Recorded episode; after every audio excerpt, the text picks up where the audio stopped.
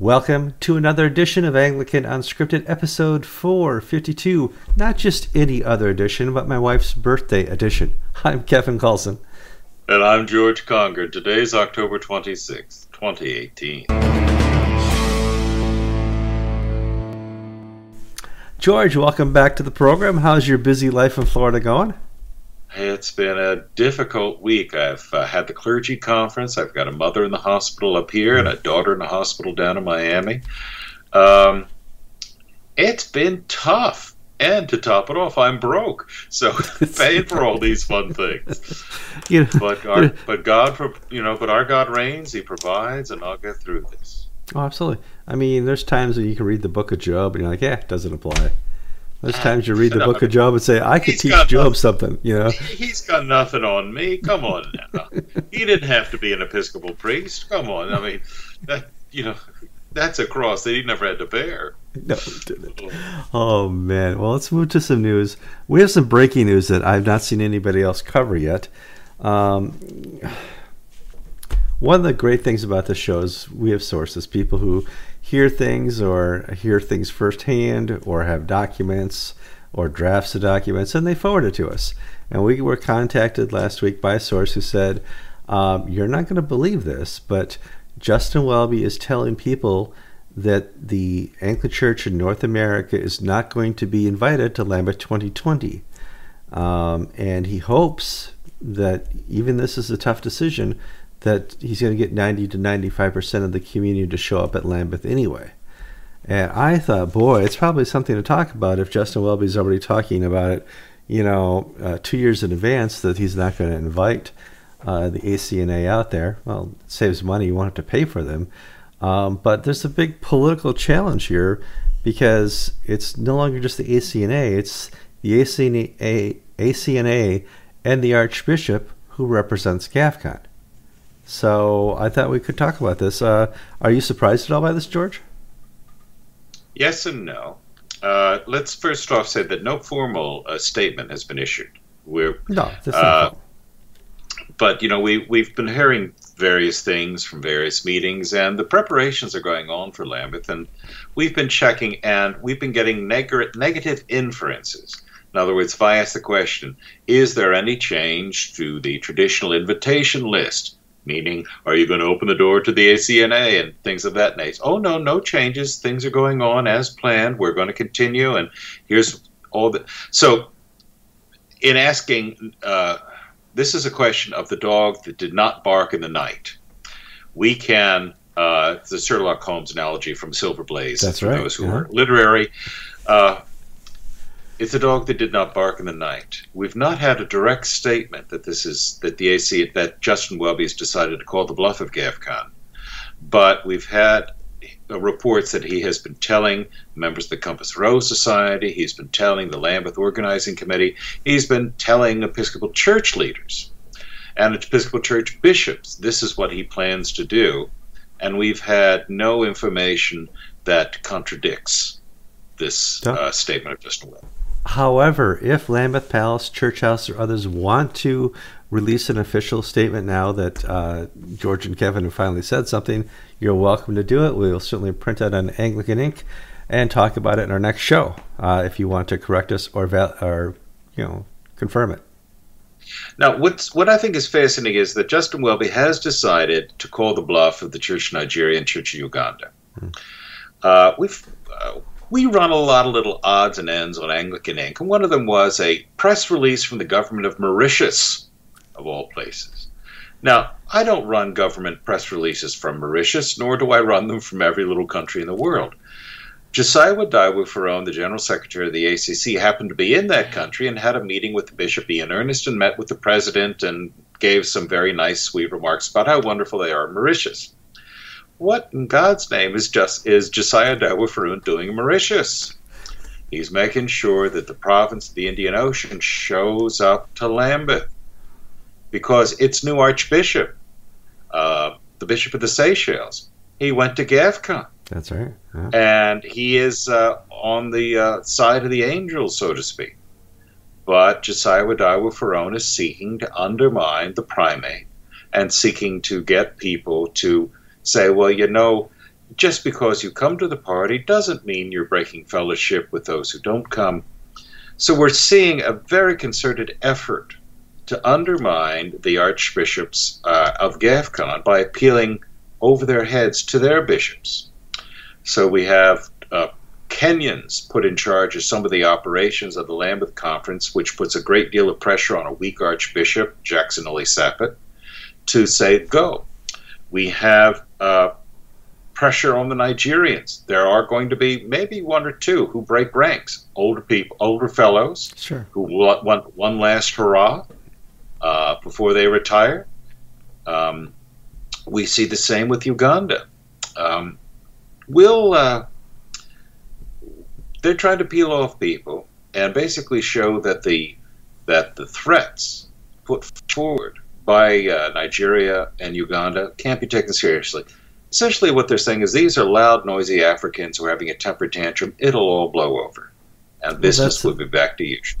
That is the hope, and uh, largely we see over time, uh, n- not just with Anglican, but other uh, areas of argument.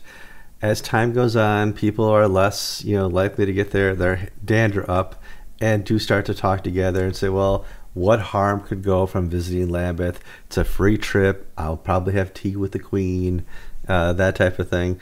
So, you know, we'll see if uh, Justin's bet plays off. Uh, but I think GAFCON after GAFCON three is at its strongest. And well, yeah. yes and yes and no, yes and no. GAFCON's weaknesses, as we've mentioned many times, is that it's a primatially led organization. That's the biggest weakness. Its yes. base, its base is weak, and so you can have defections by bishop. West Africa, for instance, Justice Akrofi was one of the founding GAFCON primates. West Africa's firmly in the uh, Welby camp right now. New primate, new way of thinking. Mm-hmm. And because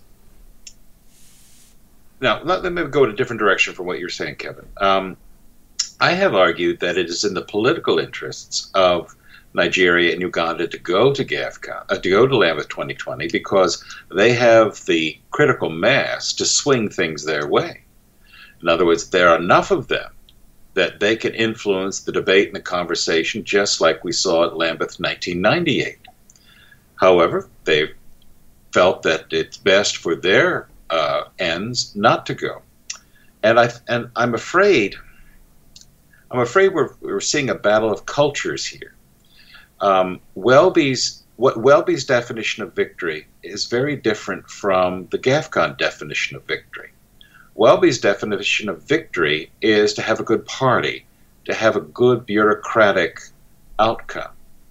Uh, for the Nigerians and the Ugandans and the GAFCON primates, their definition of victory is the coming kingdom of Christ. and I know we can be that that sounds silly, but really that's what we're talking about. A yeah. bishop in the Church of England is a very different creature than a bishop in, in most African churches. No, I, absolutely agree. Um, it, different goals, different ways to get there. Uh, in, in terms of Church of England, um, Archbishop Justin Welby is the perfect archbishop. He's the perfect Archbishop of Canterbury. Uh, came to faith later in life. Uh, has political background. Has international experience. Worked in business. Hates business. Um, you know, it's every, every, you know every dream uh, that a place like England could have is found in Archbishop Welby. As far as the terms of the Anglican Communion, He's the exact opposite of something they're looking for. See, we really are fully, fully enthralled to the Erastian, meaning state connection, uh, of the Church of England and its bishops. Uh, it's not been this bad probably since the 1700s and the Hanoverian times. Once upon a time, now I'm not an Anglo-Catholic, but the Oxford movement did do tremendous good. And one of those things was to remind people that the place of the bishop is at his altar, that a bishop is a bishop at the altar, not a bishop at his desk. Now, what does that mean? We've had a little uh, fluff or two in the British newspapers about another woman bishop now gets to sit in the House of Lords. The Bishop of Bristol, Vivienne Faull, uh, is now seated among the leaders of the government by being a member of the House of Lords and a Church of England bishop. That's what's important. that she has a place that society and the secular world values as having influence. Not that she is a priest of Jesus Christ, not that she's a bishop of the church who seeks to bring the kingdom and salvation to those who will hear the word of God, but that she be shown to be important. We look at the Bishop of London, we look at so many of these bishops of the Church of England, and they're non entities. They're yeah. empty suits who are there not because of any spiritual or meritocracy. Well, that's not fair. From an English little, perspective, yeah, that's, that's yeah, that's a little too. That, what no, from an English perspective, they may merit their positions because they have a very different criteria of what a bishop stands for and does mm-hmm. than we see in other parts of the Anglican world.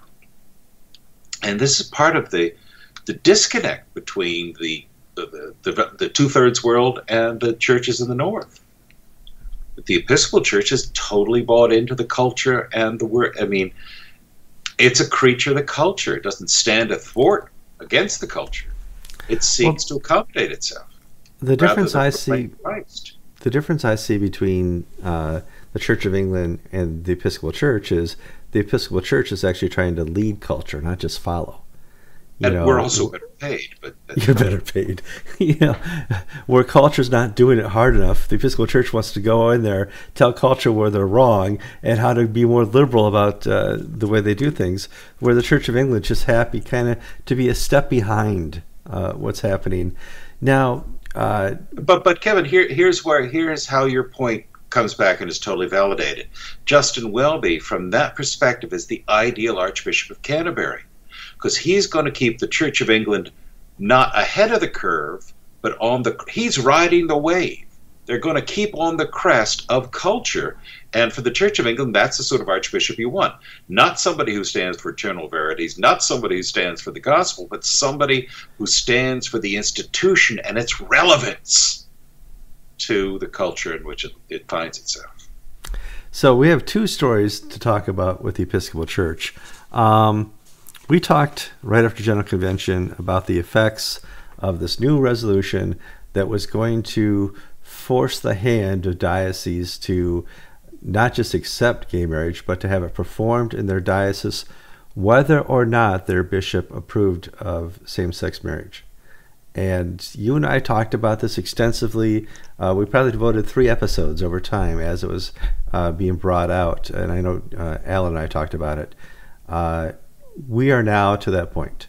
We're to the point where many dioceses have one, two, or three churches within their uh, realm that says, okay, it's on the books at General Convention that we can seek to have same sex marriages uh, in our church. We just have to tell you about it. We don't have to ask permission. We are going to put that trump card here. What are you going to do about it? And I'm watching diocese after diocese at their conventions and clergy conferences start to deal with this and ask the hard questions.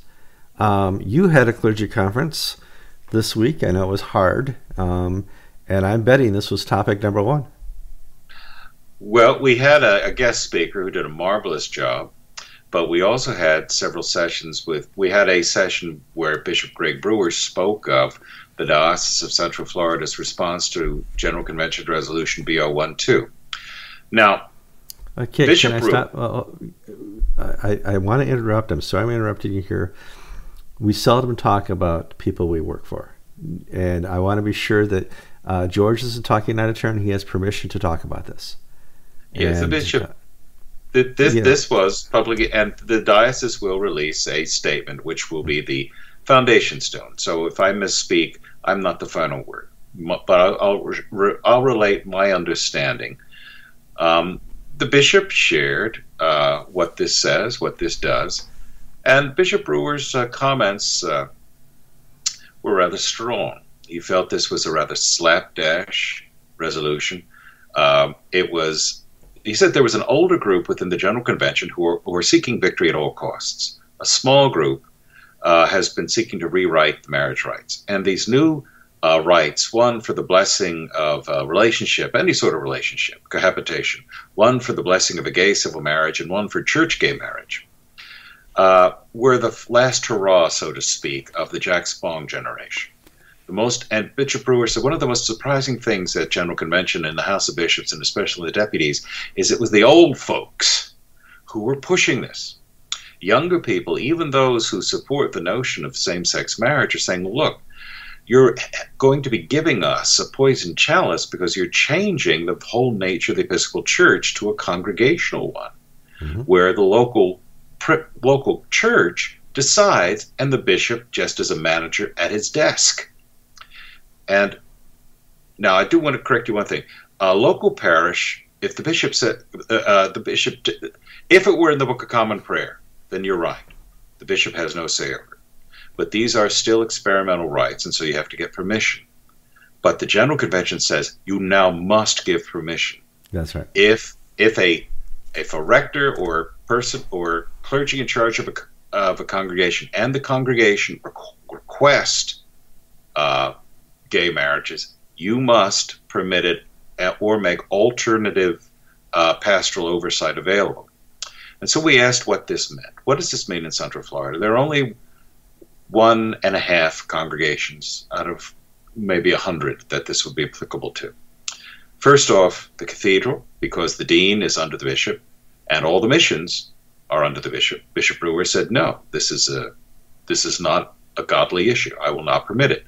So missions and the and the cathedral can't even raise a question. Only freestanding parishes.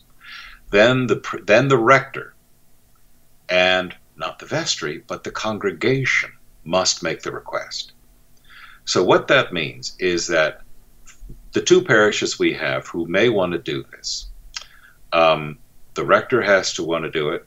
They will have to have a couple who want this. In other words, they can't just do this philosophically. Oh, wouldn't it be nice if we could? You need to have a concrete example. And then you need to have a congregational vote. Just like when we had when we had these disaffiliations uh, 10 years ago. Right. It's not the vestry deciding, it's a congregational vote where the bishop brewer will lay out the consequences. Now, we haven't quite figured out what the consequences are.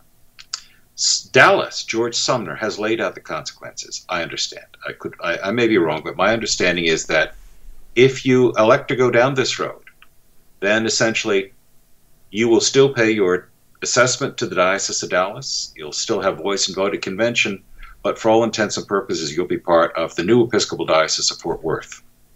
I will not confirm, I will not visit, I will no longer be your bishop in anything other than in name. Sam Howard on Jacksonville is made the same essential statement. Greg Brewer is deciding how hard do I go? Do I, uh, and what was difficult was that this was a very emotional meeting because we have been safe in Central Florida we have a good group of people. We're growing. We have things to celebrate every day. And this really is discouraging to find, uh, and many many clergy voice discouragement. And so Bishop Brewer is going to announce how he's going to handle these exceptions.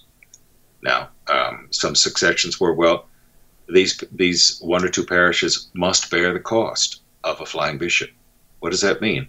Well, we've got to hire somebody, an old guy, who can accept quarter quarter uh, quarter pay, mm-hmm. thirty forty thousand, and if you're the only parish that wants it, you've got to cover the costs. Now that's a suggestion. They may not have to come to that, but they still have to pay their twelve percent to the diocese, and on top of that, they've got to pay for this alternative bishop.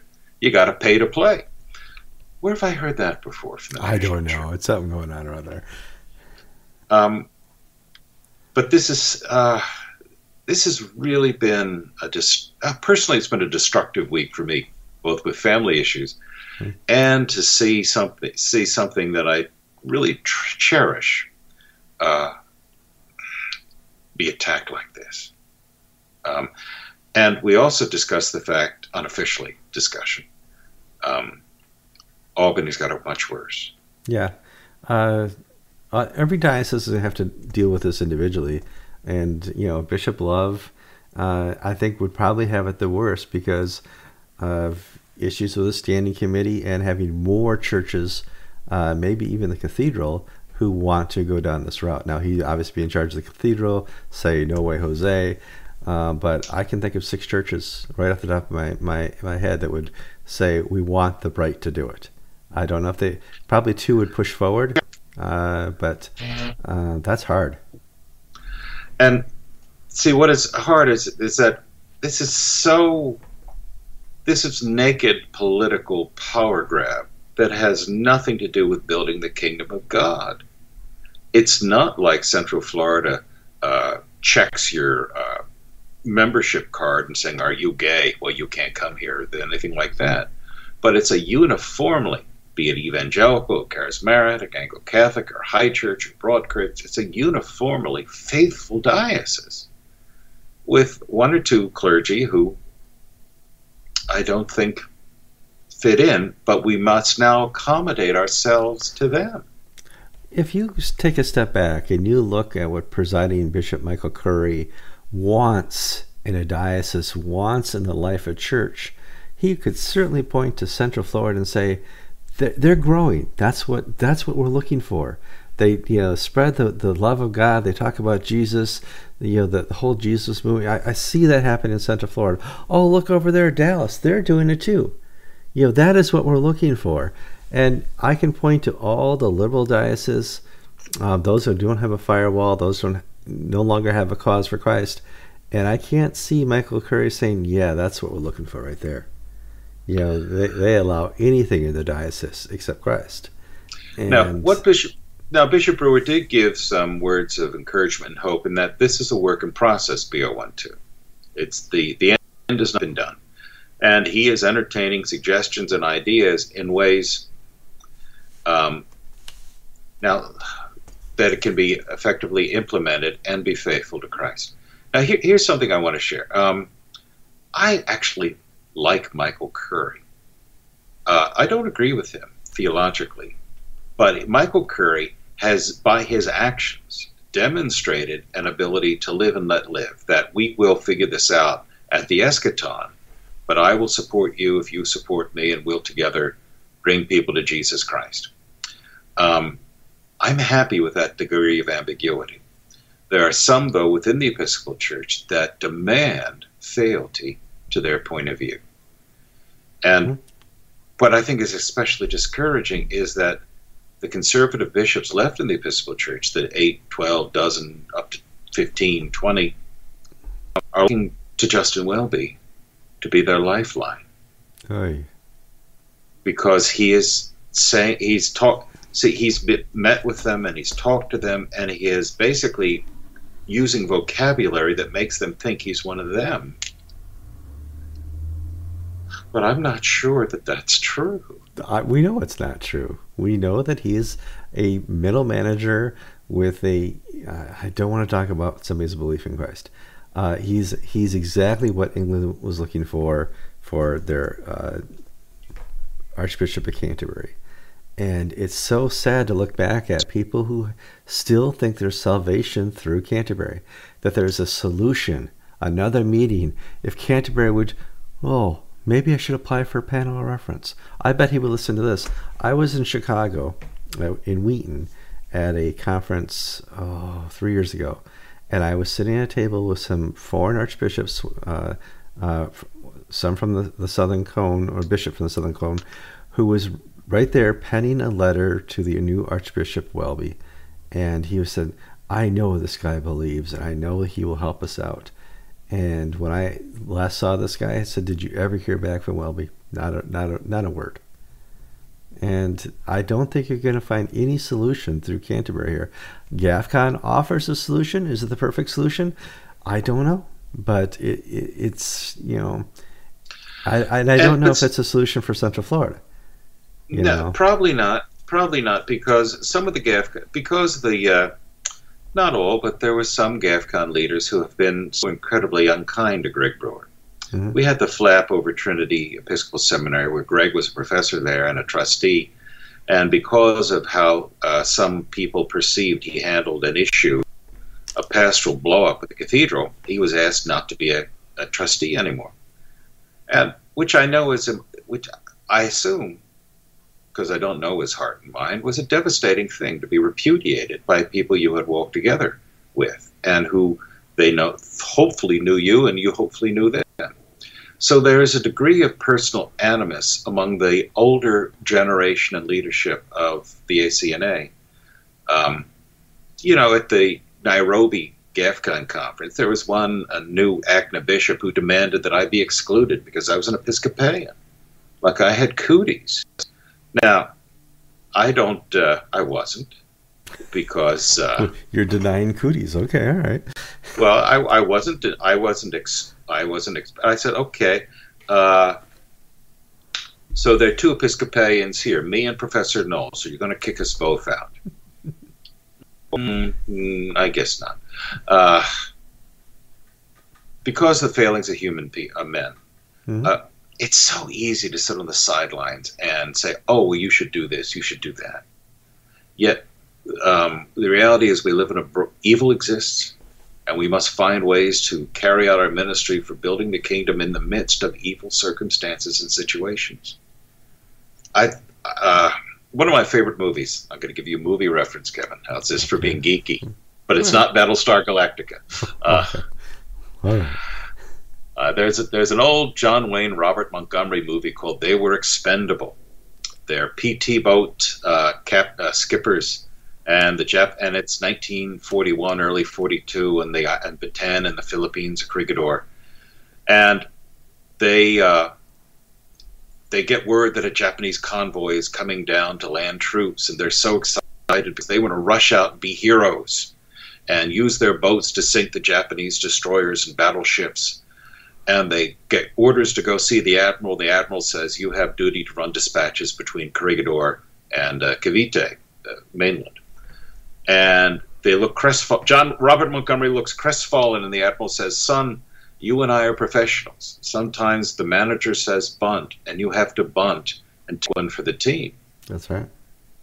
A parish priest, if he is faithful, sometimes has to bunt and take one for the team. I mean, what is the purpose of my ministry? To be right? Or to be amongst and with and love the people whom God has called me to serve? It's much more glamorous to try to sink the Japanese battleship than it is to run dispatches. It's much more glamorous to say, well, we're the special forces of the Anglican world. Well, the reality is, some of us have to be dispatch runners and do the daily work of Christ in building the kingdom one person at a time. And it uh, gets discouraging because I, you know, we I said we want to be heroes, but we all can't uh, in your terms, it's kind of ironic that you're not fighting the Japanese. You're trying to sink the Titanic, which is doing a fine job all by itself. Um, well, who yeah. won the war, Kevin? We won the war. That's right. Um, I at the end of the war, good guys finally turned out. And guess what, Kevin? At the end of our war, we're going to win too. Well, yeah, I mean, right we, now, we know who wins. It's just a it's a hassle. Yeah, no, it, and it's and we're not English. We're not rejoicing in a noble defeat. You know, that's one of the things I dislike about the English character. They they celebrate their disasters uh, as disasters, uh, yeah. where the American character is to celebrate our victories in spite of our disasters. we're going to win. We're just in a time of utter collapse and disaster.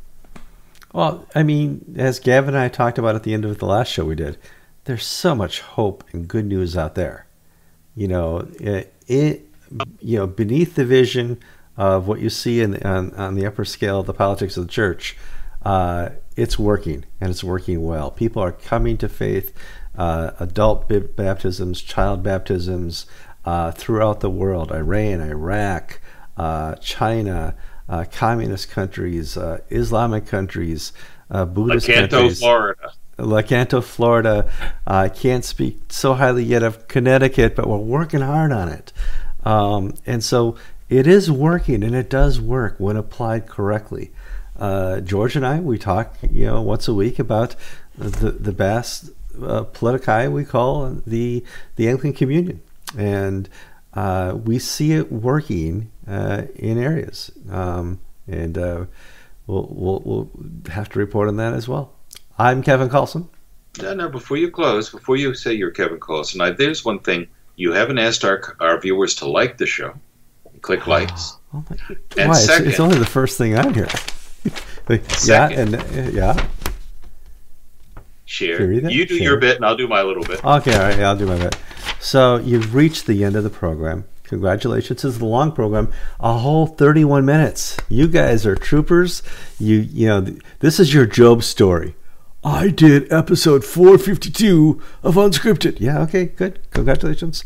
If you want to comment and correct us, go to the YouTube channel and click on this episode. Go down there. You guys are the best commenters there are because you're very polite when we make a mistake. Go for it. If you're not subscribed yet, you're not getting instant updates on your browser and your email that there's a new episode.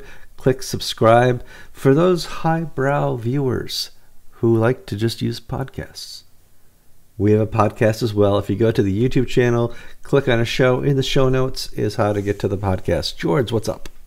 I want our viewers to pray. Pray specifically for some people. To pray for Greg Brewer. He is Mhm. going to be vilified. Uh, I believe he will be vilified by some people for the uh, stance that he's taken. Pray for Greg Brewer. Pray for Bill Love. Pray for George Sumner. Pray for Sam Howard. Pray for all of these communion partner bishops. Pray for Justin Welby. Mhm. Uh, nothing is impossible with the Lord. Pray for Justin Welby. Yeah, Pray, for, Michael Curry. Absolutely. Pray, yeah, and pray for GAFCON as they uh, deal with the struggle of, of Lambeth and the decisions that to be made. You know, And what we're and the specific prayer that we're asking for is that God's will be made known and they, Hmm. that they be given the gift of, gift of discernment. I don't particularly care about victory. I care about that God's will be done, which is not my victory, but His victory. And that's what I I hope our viewers. I hope our viewers don't hear us. I know we can be entertaining and partisan and funny, and we like to get our little elbows out. But we do need to pray for these people who have greater responsibilities than you or I have, Kevin. Well, certainly than I have. way, uh, way above my pay grade. No, agreed. But- um, But but that that God work in their lives so that they can be a light to the world, mhm. and it, and it will happen. If He can use me in my little patch of the earth, He can use anybody. seriously, if Anglican TV can even exist, yeah, he can use anybody. Absolutely. Now, on this very high note, can I do my closing? Yes. Okay. I'm Kevin Kallsen. And I'm George Conger. You've been watching episode I have to look 452 of Anglican Unscripted.